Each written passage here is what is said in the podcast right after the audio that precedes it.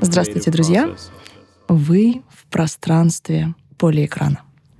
Наш подкаст а, посвящен всему самому современному, интересному, провокационному и потрясающему в поле визуальной культуры. Меня зовут Александра Першеева, кандидат искусствоведения, специалист по кино и видеоарту. Моя коллега Татьяна Фадеева тоже кандидат искусствоведения и специалист по всякого рода теории и практике современного искусства. Привет, Саша. Привет, Таня.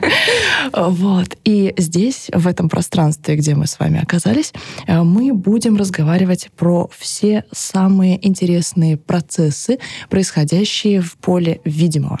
Э, в нашем фокусе будут такие форматы, как видеоарт, экспериментальное кино, фотография, видеоигры, анимация, сетевое искусство, а также различные варианты визуальных нарративов э, в различных медиа, например, VR, AR. Также поговорим о комиксе, в том числе комиксе в виде э, совершенно не похожем на комикс, скажем так. И, конечно, мой любимый, э, мой любимый раздел трансмедийный сторителлинг. О, да, кстати, я не всегда понимаю, что это значит, поэтому, пожалуйста, на бис трансмедийный сторителлинг. Что это? Да, конечно, это такие проекты, которые разворачиваются на различных платформах. И обычно это самые разнообразные медиа. То есть это может быть, например, видеоигра. А мой любимый кейс — это видеоигра Джонни. Очень... Э, путешествие. Да, путешествие.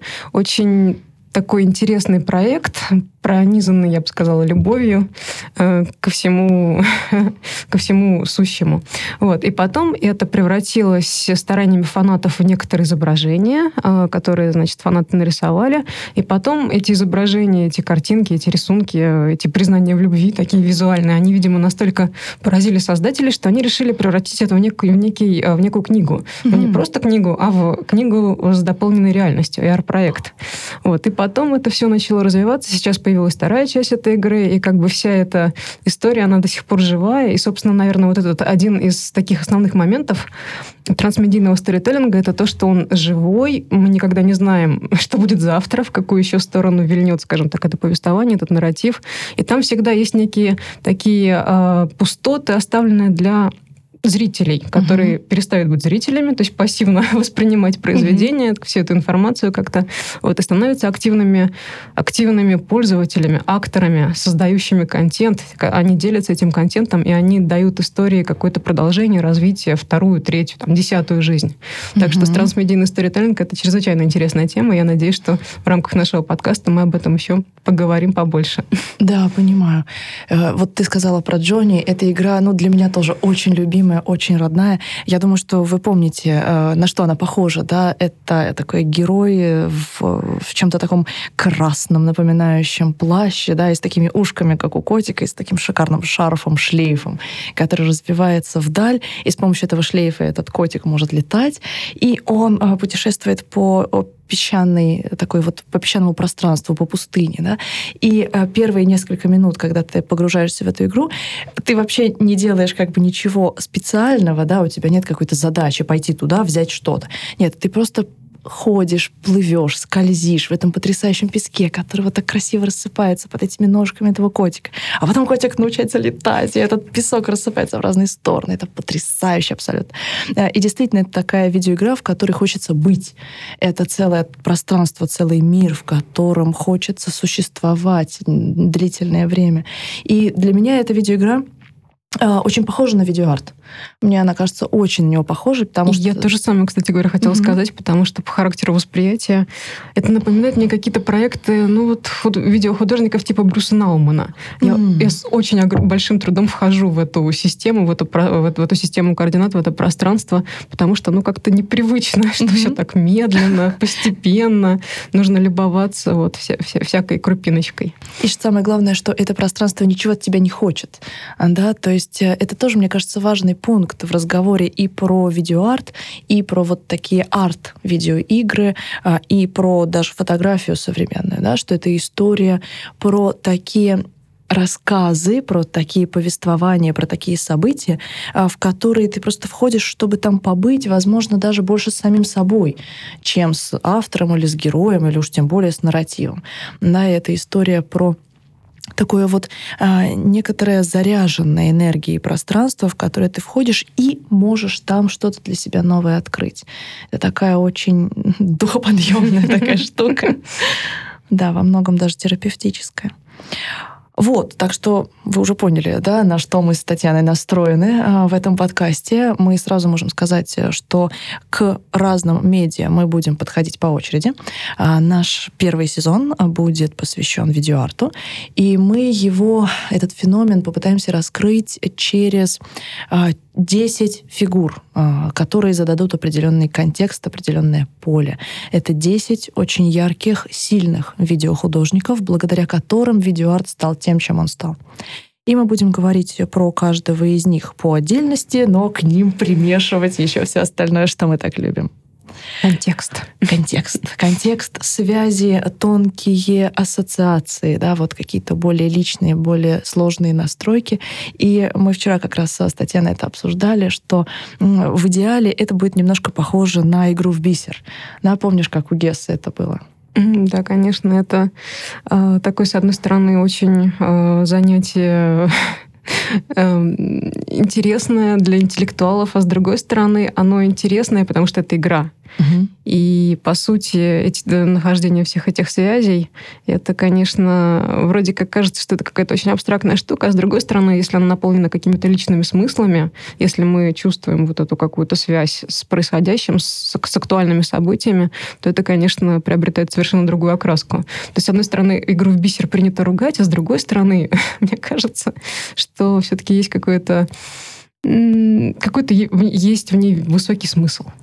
Да, и который очень резонирует с современным искусством, в принципе, да, mm потому что наш супергерой Марсель Дюшан, он был весь про это, да, про игру, про коннотации, про то, что одну и ту же фразу, один и тот же образ можно прочесть совершенно по-разному, да, это такая постоянная интеллектуальная игра и пересборка с каждым mm новым зрителем, участником, она складывается по-новому, эта мозаика. И самое интересное, что это можно взять и а, не просто поговорить про это или подумать про это, но сделать. Mm-hmm. И, например, Марсель Дюшан взял табуретку, перевернул ее, приколотил к ней колесо. И после этого следующие сто лет только это и обсуждают в высоких кругах. Так что здесь все, конечно, переплетено. Да, соглашусь. Смыслы с действиями и с новыми горизонтами, скажем так, с расширением наших представлений о мире. Угу, угу. И знаешь, я вот пытаюсь вспомнить, в игре в бисер там были магистры, да, вот там магистр музыки был, магистр чего-то там еще. Я не помню уже этот э, толком набор. Угу. Ну да, это была какая-то элитарная история, то есть это были, э, была элита, которая ну, немножко стояла в стороне от основных событий, угу. чего про наше, наше поле, наверное, сказать э, сейчас не получается, потому что, мне кажется, мы как раз как-то стараемся все время быть на острие этих самых событий, технологических технических каких-то достижений, э, социальных процессов. социальных процессов, безусловно, и не только гуманитарная проблематика, все это как бы искусство, вот оно идет туда, в самую такую гущу, угу. и там оно пытается как-то эту гущу превратить во что-то. Да, да. И по той же причине мы как раз хотим а, ориентироваться на очень разнообразные форматы, да, потому что э, я встречала многих людей, которые, например, считают, что видеоарт — это, ох, что-то такое высоколобое, в какой-то супергалерее только может быть, и никогда не понятно. Но на самом деле это не так, потому что видеохудожники-то как раз говорят про то, что нас касается самым непосредственным образом. Все эти дискурсы, связанные с феминизмом, с экологией, с э, борьбой с капиталистическим режимом режимом существования. Это же все про нашу жизнь, абсолютно. Но мы будем касаться не только вот таких супер, да, экстравагантных штук. Мы пойдем и в зону комикса, любимого, прекрасного, и в зону гифок, что мы уже делали с Татьяной не раз. Мы выяснили, что гифки — это вообще потрясающий новый формат искусства, в котором художник может очень много что сказать. Да, нас интересует именно визуальный язык его, в, в самых разнообразных его проявлениях. Так mm-hmm. что да. То есть у нас будет игра в бисер по категории Visual Studies. Mm-hmm. Да, вот в таком ключе.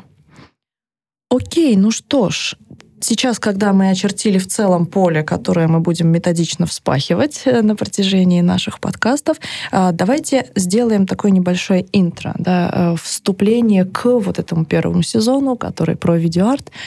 И начнем с главного. Как нас учил великий Мамардашвили, всегда начинать сначала. Видеоарт. Что это? Что это такое? Вот, давай я тебя спрошу. Можно я сыграю роль одного э, из скажем так, э, людей, которые не очень в теме, и которые вот очень так э, поверхностно. Я скажу, ну, наверное, это что-то связанное с видео, наверное, это как-то вот что-то, что заснято на видеокамеру. Спасибо за этот ответ. Ну, мне хотелось, да. Он, правда, лучший. Я просто его раньше слышала, поэтому мне вот интересно, что ты на него ответишь. О, да. О, да. Это действительно очень распространенный вариант ответа на этот вопрос. И в школе дизайна, вышке, где мы с Татьяной постоянной работы. А, там я веду как раз курс по истории видеоарта, и студенты э, отвечают на вот этот самый вопрос на первой же лекции у меня. И каждый год кто-то обязательно произнесет ровно этот вариант.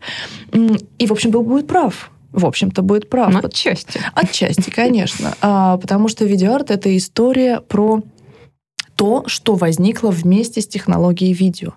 А, мы этот вопрос еще будем затрагивать с разных сторон, потому что тут не все так просто.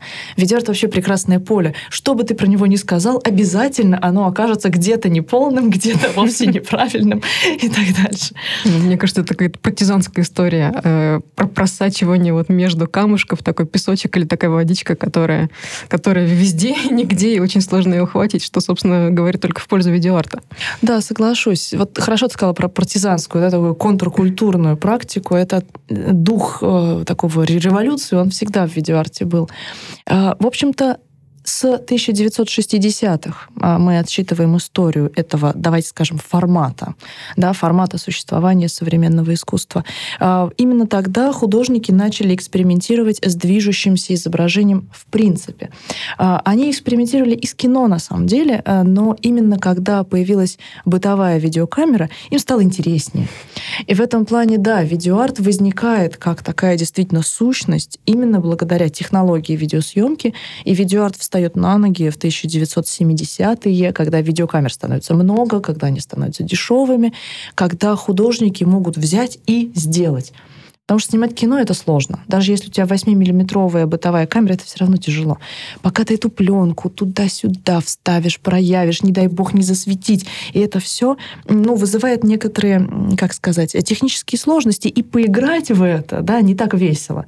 А играть в видеокамеру чудесно. Нажал на кнопку, все. Mm-hmm. Она все делает. А, и художникам было это очень интересно именно как возможность работать вот с этой динамикой, да, к стабильному статичному, статичному изображению все привыкли. Живопись окей, э, окей фотография, да, а вот это же запечатленная действительность начинает двигаться. И тут очень большая взаимосвязь с вообще теми процессами, которые в 60-е годы происходили. А, взаимосвязь с перформансом, взаимосвязь с хэппенингом, а, взаимосвязь с тем, чтобы запечатлевать некоторый процесс именно в его длительности, в его комплексной сложности, в, в ощущении, да, которое возникает, пока ты в этом процессе находишься. И это с одной стороны — да? С другой стороны, а, художникам было очень интересно, а, как сказать, потягаться силами с телевидением.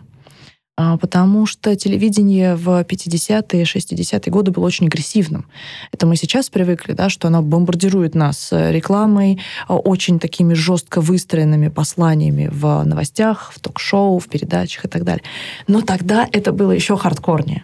Оно как бы давило еще сильнее, да, средства массовой информации. У них еще не было таких стоп-сигналов, которые изнутри общества идут. А у телезрителей еще не было стратегии противления, скажем так. У них не было альтернатив, у них не было интернета, который сейчас тоже, конечно, потихонечку превращается в такую историю э, менее свободную, чем раньше, но тем не менее. То есть сейчас у нас есть альтернатива, а тогда не было даже понимания того, что может быть в телевизоре кто-то что-то от нас хочет, и то, что, то, что оттуда звучит, это не совсем не истина в последней инстанции, скажем так. Да, соглашусь. И каналов было немного. Это тоже, кстати говоря, очень важно. Наш герой, про которого мы будем говорить в следующем подкасте, нам Джун Пайк, он как раз и критиковал э, телевидение с позиции э, того, что там очень узкий сегмент, очень мало. Односторонняя, односторонняя да, история. Угу. А если бы каналов было вот столько, сколько сейчас на спутниковом телевидении, то наоборот все было бы классно, потому что можно было бы окунуться в разные нарративы. Да? Вот. И художникам, конечно, им хотелось что-то вот этой машине СМИ противопоставить и, э, скажем так, выйти на поле и сражаться с ней ее же оружием с помощью движущегося изображения. Это круто. Художники почувствовали, что вот она, видеокамера, ее можно подключить к телевизору и залезть в телевизор, да, изнутри его взять. Это, это было очень сильно, это было очень важно. И как только художники начали прощупывать вот эту почву, а, сразу возникло очень любопытное явление, связанное с наследием экспериментального кино. А, потому что мы, когда смотрим произведения видеоарта современные, например, какие-нибудь там квадратики летят и падают разноцветные, ну да, как это абстракция, да, и мы говорим, а, ну да, современное искусство.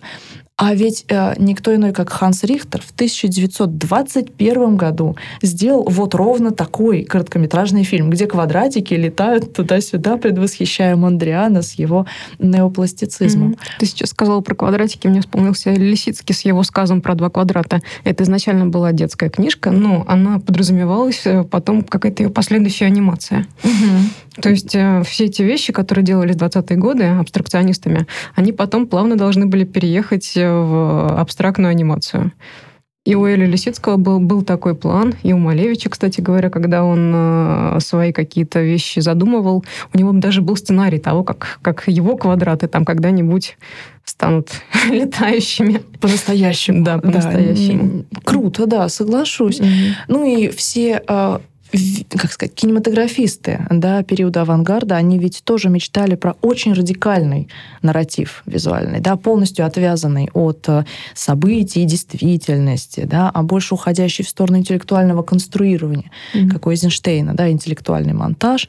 Давайте сделаем так, чтобы какая-то абстрактная идея, например, его мечта, э, «Капитал Маркса», чтобы она ожила и превратилась в кино. А, и это действительно была очень сильная такая волна в 20-е годы, но потом она как-то сошла на нет а, по многим причинам. А, во-первых, из-за антимодернизма, который поднялся вместе с тоталитарными государствами, которые хотели, чтобы все было спокойно, понятно, по линейке выстроено и так далее. Им было не до авангарда. Это с одной стороны. А с другой стороны, в странах не тоталитарных там было давление рынка. А в тех же Соединенных Штатах приходит звуковое кино, и вместе со звуком приходят бесконечные истории, кто кого любит, не любит, и где все только переговариваются и обсуждают всякие разные штуки, а сам визуальный язык э, деградировал очень резко в 30-е годы на этом фоне. И получилось, что все эти шикарные эксперименты авангардистов оказались не востребованы ни с какой стороны. И они скажем так, ушли да, в подполье, они лежали в таком архиве массового сознания, из которого как раз в 60-е это все достали. А, и видеохудожники, ну, они разные, да, видеохудожники очень разные. Есть те, кого вообще это не интересует, а есть те, кого это, наоборот, очень интересует. Например, один из наших будущих героев, Гэри Хилл, он такой мега-фанат а, авангарда, в том числе русского, и он прямо полемизирует с вот этими самыми произведениями, с анимацией, с кино, с поэзией 20-х. И в этом как бы черпает вдохновение и переносит все эти классные идеи на современный лад. Да, и это как бы второй такой корень, да, то есть у нас есть история про появление камеры, история про эксперименты с телевидением, история про авангардное кино, и еще один такой четвертый, да, корень, из которого растет видеоарт, это, а, безусловно, практики неодадаистов наших любимых до невозможности. А, и здесь можно сказать про флаксус, а, про то, что эта история связана с процессуальным искусством, да, про группировку художников, которые не хотели быть частью рынка, которые не хотели делать продукт, mm-hmm. которые хотели задавать новые правила игры, через которые что-то может меняться. Да, потому что тогда действительно искусство превращается все в большей степени в некий объект в купле-продаже, и художник не хочет играть в эту игру. Он хочет э, чего-то другого. Ну, наверное, тогда многие художники, скажем, а, тот же Бойс, э, Йозеф Бойс, они хотели трансформировать общество, ну или, в крайнем случае, человеческое сознание. Ну, что-нибудь.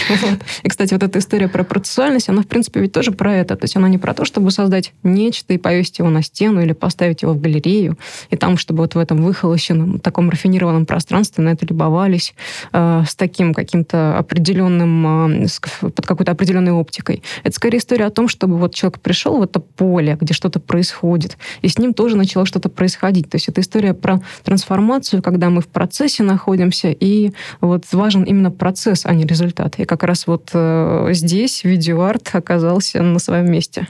Да, и интересно, что в 60-е видеоарт очень тесно был связан с перформансом. Он потом, как бы опять-таки, эта линия сохранилась, но потом отросли еще веточки, условно говоря. Да? А в 60-е это было прям очень тесно связано. Это было связано и у упомянутого Брюса Наумана, и таких художников, как Марина Абрамович, например, или Йоко Оно. А те, кто экспериментировал с телом, с пространством, с временем. И они подключили видео как такого, условно говоря, свидетеля, который наблюдает весь этот процесс и который тоже становится таким передатчиком. И... А тут можно я задам тебе вопрос ага. про вот этот вот некоторый нарциссический аспект происходящего. Да. Дело в том, что когда у художника в руках оказалась камера, он ее направил на себя. ну или, по крайней мере, по крайней мере, многие художники начали снимать именно себя. Тот же самый Брюс Науман, э, видео которого, конечно, замечательное, но час смотреть, как он ходит э, по периметру квадрата или танцует, или что-то вроде того, это, конечно, ставит в тупик некоторых зрителей, потому что возникают вопросы, зачем? Или у нас есть э, кейсы, когда художник, э, например, просто сидит перед экраном и просто показывает в него пальцем. И тоже возникает вопрос, зачем? И зритель спрашивает, э, зачем. И даже есть такое произведение, э, которое называется «Видео и нарциссизм» Розалинда Краус, где uh-huh. она тоже этот аспект как бы поднимает. И вот этот нарциссический аспект, это здесь в данном случае, это какая-то саморефлексия, это какая-то история про посмотреть на себя со стороны, или это какая-то история про самомедиатизацию? Вот как бы ты это оценила? Самомедиатизация хорошая штука, особенно если мы говорим про перформанс, да, мое тело здесь и сейчас, и мое тело как такая вот эфемерная сущность на экране. Это один mm-hmm. а, пункт, запомним его для себя. А, есть, конечно, и другие. Совершенно справедливо ты говоришь про статью а, Краус, она а, свеженьких 70-х, какого-то там 71 или 2 года, а, и там Розалинда Краус предпринимает, ну, скажем так, одну из первых попыток видеоарт как-то как-то системно осмыслить. И нужно сказать, что это такая очень смелая э, история, потому что на тот момент видеоарту даже 10 лет от роду еще не было. Да? Мы ведем его историю, ну, примерно с середины 60-х. 65-го года, скорее всего, да? Ну да, 65-й год — это вот тот год, когда нам Джин Пайк как раз покупает камеру и начинает системно с ней экспериментировать. И это такая хорошая точка, которую хотя бы можно ухватить. Да? Вот. Э, и видеоарт сразу привлекает внимание, хотя далеко не сразу он институциализируется. Первые вот 10-15 лет на него смотрели с некоторым подозрением, а, потому что было не очень понятно, в чем ценность, да, потому что это были такие не очень резкие, не очень качественные черно-белые э, кассеты, которые смотреть, да, было действительно несколько тяжеловато, э, потому что художникам-то нравилось в эту игру играть, но не всякий зритель готов смотреть на процесс играния художника в, в новый медиум. Да? И здесь, э, конечно, пришлось видеоарту пройти некоторый путь, прежде чем он попал на страницы журналов об искусстве, прежде чем он попал на крупные выставки. А, но в общем-то, это произошло, и произошло благодаря усилиям теоретиков во многом, потому что теоретики довольно резко, довольно быстро разглядели смысл. Как бы они задавались вопросом, зачем это? Да, вот эта новая игрушка. В истории искусства, мне кажется, все время так. Как только у нас появляется какой-то новый инструмент, сначала на него смотрят с большим подозрением. Вот как с виртуальной реальностью было еще там несколько лет назад. Да, художники на нее смотрели и говорили, ой, да ну, это какой-то аттракцион, какая-то очередная ерунда, зачем нам это, какой-то выпендреж. А постепенно, постепенно начали входить во вкус, и сейчас очень много и научных, и критических статей по поводу того, на что VR способен, и какой он на самом деле мощный инструмент. А, и с видеоартом было то же самое, к нему приглядывались. А, и вот Розалинд Краус, она ну так немножко тенденциозно, да, она для себя выбрала несколько интересных произведений, а, которые она стала анализировать. И одно из них это то самое, что ты упомянула, Виту Акончи, центры, где художник встает перед камерой и пальцем показывает прямо в центр ее объектива, из-за чего на экране он попадает как бы в центр экрана. Да? И это похоже на плакат э, «We want you for the US Army». Да? Такой Uncle Sam. Да? А, и художник тем самым берет вот этот жест, апроприирует его и переносит в другой контекст. Э, да? Вот такой жесткий политический указующий перст он делает своим жестом художника, который требовательно смотрит на нас, на зрителей. И он таким образом нас подвигает к тому, чтобы мы поразмышляли да, о собственной позиции, о собственной роли как зрителя. Вот говоря про Брюса Наумана, ты э, правильно э, поставила вопрос, зачем нам смотреть, как он ходит час по периметру квадрата, что, что он делает. Да? Он думает о себе, ну, я бы сказала, да, он думает о себе, но о каком себе? О себе как художнике. А, то есть Вито Акончи задает вопрос, что такое современный зритель, да, зритель современного искусства. А Науман задает вопрос, что такое художник. Художник — это тот, кто делает красивые штуки, или тот, кто мыслит концепции, или тот, кто просто находится в некоем творческом потоке, да, потому что вот эти видео Наумана, которые были э, сняты в 68-69 годах, где он очень-очень долго делает какие-то самые элементарные вещи в своей мастерской, они не снабжены какими-то невероятными концептуальными текстами. Там нет такого вот хорошего какого-то философского под ними содержания. Да? Они просто есть, и ты думаешь, боже мой, человек целый час делает какую-то фигню. Зачем? Что происходит? И вот пока ты думаешь о том, зачем он это делает, ты вдруг понимаешь, что искусство, наверное, это не только что-то суперсложное или супер нагруженное ценностями. Это может быть просто такая вот живая, текучая среда, в которой человек в принципе может раскрыться и быть вот таким, какой он есть красивым или некрасивым. Науман там вообще не напрягается ни разу. Он надет в какую-то белую футболку, черные какие-то треники. Он совершенно не пытается быть таким шикарным художником. Да? Он не пытается быть красивым, быть умным, быть загадочным. Он просто присутствует рядом с нами, и мы через него можем попытаться обмыслить э, вообще вот такого рода искреннее, спонтанное присутствие в поле. Мне кажется, это немало. Mm. В этом плане, да, он нарциссичен. Но это такой как бы нарциссизм для меня со знаком плюс. Безусловно. Мне кажется, здесь еще очень важен э, телесный аспект, потому что ходить час и не споткнуться сложно. Стоять с рукой вытянутой там, минут 20, да, он да, стоит. минут 20. Это угу. очень сложно. То есть э, попытка моя попробовать сделать то же самое превратилась в то, что я подумала, да нет. Пожалуй, я не художник. Ну, я художник, ну, я концептуалист еще больше, чем концептуалист. Я вообще не буду делать художественный жест. Это я утрирую, конечно. А, я к тому, что вот эти действия, которые на первый взгляд кажутся такими какими-то немножко бессмысленными, и вот этот вопрос, который они порождают, зачем? Это на самом деле очень продуктивная ситуация, это очень продуктивный вопрос. И э, многие, наверное, э, люди, предполагаю, что глядя на вот эти действия повторяющиеся, они могут вообще задуматься о характере повторяющихся действий. И потому что ведь мы постоянно повторяем одни и те же действия. И они нам что-то дают иногда, что-то нет. То есть иногда происходит некий качественный скач скачок, и вот из этой совокупности, из, из этой суммы усилий что-то рождается, иногда нет.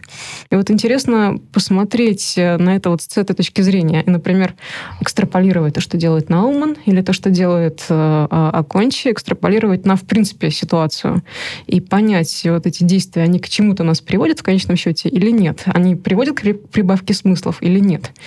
Или вот в этом конкретном случае прибавка смыслов происходит? Э, я думаю, что да, потому что чем больше мы на это смотрим, тем больше мы как-то погружаемся в эту ситуацию медитативную, и тем больше мы достраиваем чего-то, может быть, своего, или вступаем в какой-то диалог с художником. Ведь для художника в то время очень важен был именно диалог с публикой, которая уже не воспринималась как публика. То есть людей не, не приглашали, чтобы их развлечь, чтобы сделать им красиво, чтобы сделать им, не знаю, даже интересно, потому что многим было неинтересно на это смотреть. Людей приглашали, вот просто ты готов э, вступить в это со мной, да, приходи. Не готов, ну, хорошо. Не приходи, пойди еще куда-нибудь, да? да? Но вот если ты приходишь, то наверняка с тобой в этот момент что-то начинает происходить. То есть вот какая-то честная игра происходит. Да, соглашусь. И вот ты говоришь про прибавочную стоимость, условно говоря. Я думаю, что здесь она возможна только в случае обоюдного инвестирования. То есть художник вложил и вложил немало, потому что действительно от Брюса Наумана того же самого требовалась очень жесткая дисциплина для того, чтобы он мог в течение часа действительно в одном и том же ритме очень строгие движения свои выполнять, как такой вот э, медитирующий, да, такой субъект. И он принес это, мы со своей стороны приносим что-то еще, и когда вот наш, условно говоря, внутренний мир соприкасается с вот этим, вот этой производной от внутреннего мира Наумана, тогда происходит а, какая-то какая-то химическая реакция. И мне кажется, ты очень правильно сказала о том, что а, чем больше мы инвестируем, тем больше мы получим. Если ты посмотришь это скучное медитативное видео Наумана там 5 минут, ты получишь столько-то как бы бонусов внутренних. Если ты просмотришь весь час, я тебе гарантирую, ты никогда не забудешь этого. Это вообще изменит представление о жизни, потому что это невозможный experience. Да? Это как будто ты прошел сквозь что-то. Да? Как у Марины Абрамович недавно вышла книжка, а, ее автобиография, которая называется «Пройти сквозь стены». Вот какие-то внутренние стены, свои собственные, mm-hmm. да, как бы позволить себе побыть в этом, пройти через это, это прям mm-hmm. классно. Да, как будто художник бросает себе вызов и примерно такого же он ждет от зрителя. То есть зритель уже не может просто стоять в стороне и просто пассивно как бы созерцать, любоваться. Он тоже должен как-то либо инвестироваться, либо нет. Да, да, соглашусь меня еще какая-то сейчас промелькнула мысль. А, про скуку. Да, это тоже такой интересный лейтмотив э, вообще видеоарта 60-х, 70-х. Потом он тоже немножко сходит на нет, но время от времени опять возникает. Вот такое скучное, неинтересное, нарочито простое видео, э, которое ты смотришь и даже иногда не можешь понять, там вообще что-то происходит или нет. И там явно нет каких-то перипетий, сюжета, изменений вообще совсем, совсем минимум миниморум. И если ты готов войти вот в такое, то это как бы такой предельный вариант, да, предельно не развлекательного, не зрелищного, а вот такого, которое просто есть здесь для тебя, и ты его таковость, да, можешь просто принять, побыть в этом. Да, любопытно. Ну что ж, и вот, э, вот такого незрелищного мне хочется сразу э, переключиться на его противоположность, да, чтобы мы привыкли, что история про видеоарт, она сама по себе будет как полиэкран. На одном экранчике показывают одно, на другом что-то совершенно другое, на третьем третье. И они все присутствуют, друг другу не мешая, прекрасно себя чувствуя в таком вот едином поле, формируемом всеми этими экранами. Вот на одном экране у нас будет ходить Брюс Норман. Я думаю, можем его сейчас запустить, он будет ходить, ходить и ходить. Давай посмотрим на какой-нибудь другой экран. Что самое зрелищное, самое мозговзрывающее в видеоарте вот для тебя?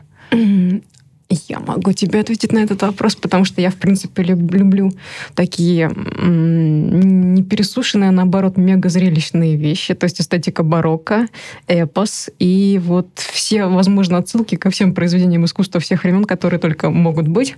И это все а, одно произведение, что-то вроде видеофрески, угу. которую сделал а, Значит, видеохудожник, а, его фамилия Брамбилья, и а, он, значит, как раз вот в этой барочной стилистике сделал проект э, «Цивилизация». Это часть большого проекта «Мегаплекс» Марка mm-hmm. Брамбилья, который работал для для Сначала эта история была про конкретное место. То есть вот еще интересно, что видео, оно такое очень сайт-специфическое. То есть художник делает какие-то произведения с учетом того, что, скорее всего, это будет, может быть, галерея, или, может быть, это сейчас пространство интернета. В данном случае это было пространство отеля. Отеля в Нью-Йорке, где он установил эту огромную фреску, э, которая состояла из кусков э, других э, видео. То есть это были, было где-то в разных интервью говорится от о разных числах, 350, 500 Вау. роликов, которые нужно было как-то смонтировать, как-то с друг, друг с другом подружить и соединить вот в единый такой нарратив, который повествует с одной стороны, вроде как о путешествии из ада в рай, и здесь у нас вспоминается как раз ну, все на самом деле. От Орфея до Данте, да? Безусловно, да, Данте. А, вспоминаются какие-то фрески Секстинской капеллы, Микеланджело. Там, кстати, есть прямая ссылка к Микеланджело. Вот, а с одной стороны. А с другой стороны, это какая-то вот нарезка из конкретных э, видео. То есть там Голливуд, там есть какие-то вот нарезки из стоковых, э, стоковых вот этих вот хранилищ, mm-hmm. какие-то просто клипы. И вот все-все-все-все-все. То есть такая совокупность видеопродукции человечества. Вау. И вот оно еще и двигается. Оно двигается вместе с лифтом. То есть Вау. вот это, что мне нравится здесь, это что оно соответствует барочной стилистике. Потому что барокко — это когда мы приходим во дворец, нам какой-нибудь плафон или какая-нибудь стена, и все это очень красиво, здорово, зрелищно и повествует нам о самом важном. Вот, да, но одновременно это здорово выглядит и говорит о высоком статусе заказчика. И захватывает. Это вау-эффект. Да, да, да, безусловно, это вот этот вау-эффект и вот эта зрелищность. Но здесь она такая, такая перенасыщенная. Это вот такое общество спектакля, которое просто вот... Сошло с ума. Да, и вот, собственно, художник именно это хотел сделать. Он хотел довести это не просто до логического завершения, а до какого-то логического абсурда абсурда, когда это уже превращается во что-то чрезвычайно такое странное. И он использовал, вот э, там, там очень была сложная система подбора этих видео, потом это все переводилось в формат 3D, потому что это все еще и нужно Вау. было с 3D-очками смотреть в конечном счете. А какой это год? 2008. Там, э, ну, считай, э, насколько я знаю, до этого вот такого рода работ не производилось, потому что уж ну, очень там много было всего, и очень это было как-то сложно в едином проекте превратить создать нечто целостное. Вот. Но ему это удалось. Это, конечно, выглядит э, замечательно и сразу рождает огромное количество всего. То есть, если тут начать говорить про смыслы, то можно, собственно, да, сразу запастись там бутербродами, чаем, вот, и завтра, наверное, долго. И завтра, наверное, закончим. Да, ну, конечно, это такая стилистика еще и больших нарративов, э, при этом это стилистика, которая сама вот из-за вот этой избыточности, она оспаривает эти большие нарративы, потому что мы понимаем, что эта избыточность, она как прием уже используется. Mm-hmm. Вот, и, собственно, она сама себя критикует, сама себя продуцирует, сама себя как-то вот производит, сама, себе, сама над собой смеется. То есть работа, конечно, замечательная. Если сравнивать ее с, с вещами вот Брюса Наумана, то, то это небо и земля. Ну, в смысле, это очень разная стилистика, но при этом это и то, и другое, это видеоарт. Что, Абсолютно. собственно, говорит о его вот таком да, вариативности, о том, что он самые-самые разные темы может поднимать, самые разные какие-то вот актуальные для нас вещи может использовать в себе как-то mm-hmm. это все производить. Да, он такой очень welcoming, да, mm-hmm. очень открытый для самого разного рода экспериментов. Именно поэтому я постоянно возвращаюсь к разговору о том, что такое видеоарт. Сложно, сложно ухватить такое огромное количество разных феноменов и под одной шапкой их разместить. Наверное, это просто движущееся изображение, которое поро искусства. Вот, наверное, как-то так. Да, мне очень нравятся твои, твои слова в смысловом поле, поле искусства. Вот э, про, про смыслы еще. Да, про смыслы, да, да, да. И, кстати, про смыслы это очень э, ценное замечание, потому что это тот э, момент, где проходит ну, такая проницаемая, но все же демаркационная линия с кино да, в том числе с экспериментальным, с авангардным кино, потому что видеохудожник, он хочет что-то немножко другое, чем кинорежиссер. С точки зрения технологий, приемов, средств производства очень похоже. Бывают э, видеохудожники, которые и кинорежиссеры одновременно. Да, они существуют, их не очень много, но они есть. А, и есть э, момент такого непонимания, как, как вот эти два феномена сосуществуют. Э, как раз Брамбили снял сначала фильм угу. для Голливуда с Сильвестром Сталлоне, и там целым, целым набором актеров такой первой величины. И потом, и потом да, он пересек эту демаркационную линию и начал совершенно в другом поле работать. И про другое. И вот что интересно. Да. Ну, наверное, если говорить коротко, мне очень понравилось а, то, что сказала одна моя студентка, как раз когда мы обсуждали кино и видеоарт. Она сказала, что кино дает ответы. Оно рассказывает историю, оно тебе дает готовую штуку. А видеоарт, он ставит вопрос он, наоборот, отнимает у тебя знания о том, что вроде как все должно быть вот так. Ты приходишь к нему и понимаешь, елки-палки, оно может быть и по-другому тоже. Mm-hmm. Да, и вот эта уверенность, что да, я все знаю про этот мир, вот она начинает шататься. Выбивает почву из ног, и ты остаешься в невесомости. Прекрасно. Прекрасно. Вот, я сейчас поделюсь с тобой тем э, видео, которое мне кажется самым невероятным. Очень интересно. А, оно похоже, кстати говоря, по своему качеству на а, работу цивилизации, которую ты назвала. Это Кристиан Марклей «Часы». 2010 год, кстати, то же самое время примерно. Это а, штука, смонтированная из кучи других штук, так же, как и в твоем случае. А, просто оно смонтировано довольно-таки хитроумным образом. И вот как раз образ здесь э, действия самый интересный. Что сделал Марклей вместе с целой командой ассистентов? А, его ассистентами были в основном студенты, которым летом было нечем заняться, и он их посадил отсматривать огромное количество часов э, фильмов там в основном голливудские фильмы, там чуть-чуть есть чего-то более-менее андеграундного, но в основном это Голливуд, причем с самых черно-белых времен до настоящего момента. И суть была в том, чтобы выловить в каждом из фильмов момент, когда герои смотрят на часы или когда просто часы попадают в кадр. И затем замонтировать так, чтобы все эти часы показывали время как бы одно за другим. То есть, предположим, кадр из фильма Хичкока, и там 13.03. А потом кадр из фильма, я не знаю, Антониони, и там 13.05. И в действительности должно тоже пройти две минуты между двумя этими точками. И это был потрясающий эффект, с одной стороны, аттракциона, фантастического, потому что люди приходили, и они смотрели на часы у себя и на часы на экране, и часы показывали одно и то же. Это такая вот мощная, эпическая 24-часовая лента, смонтированная из сотен фильмов.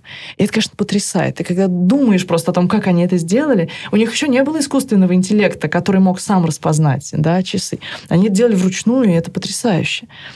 И, э, но самое потрясающее даже не это.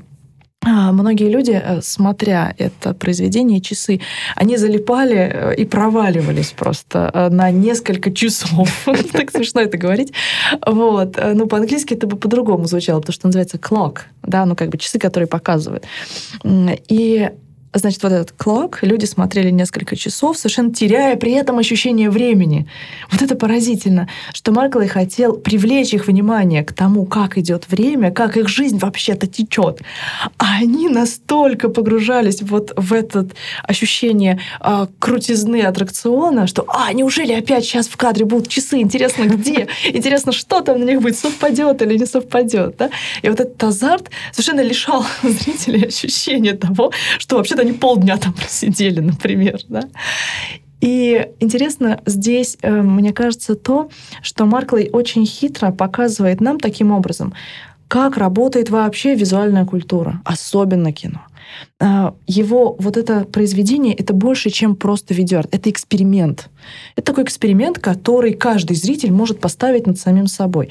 А, в интернете есть небольшие вырезки из э, The Clock. Э, можно найти там по 10 минут, 20 минут. Я регулярно студентам включаю, и я вижу, что все, они поплыли. Вот там 2 минуты, 3 минуты посмотрят, и все, они уже глаза раскрыты широко, они уже ловят там каждый кадр и так далее. И самое потрясающее, что эти маленькие фрагментики внутри The Clock, да, они смонтированы так, хитро, что возникает ощущение, как будто бы какой-то нарратив там есть. То есть, предположим, в фильме Хичкока человек там пошел налево, а в следующий кадр из Антониони человек слева направо куда-то выходит.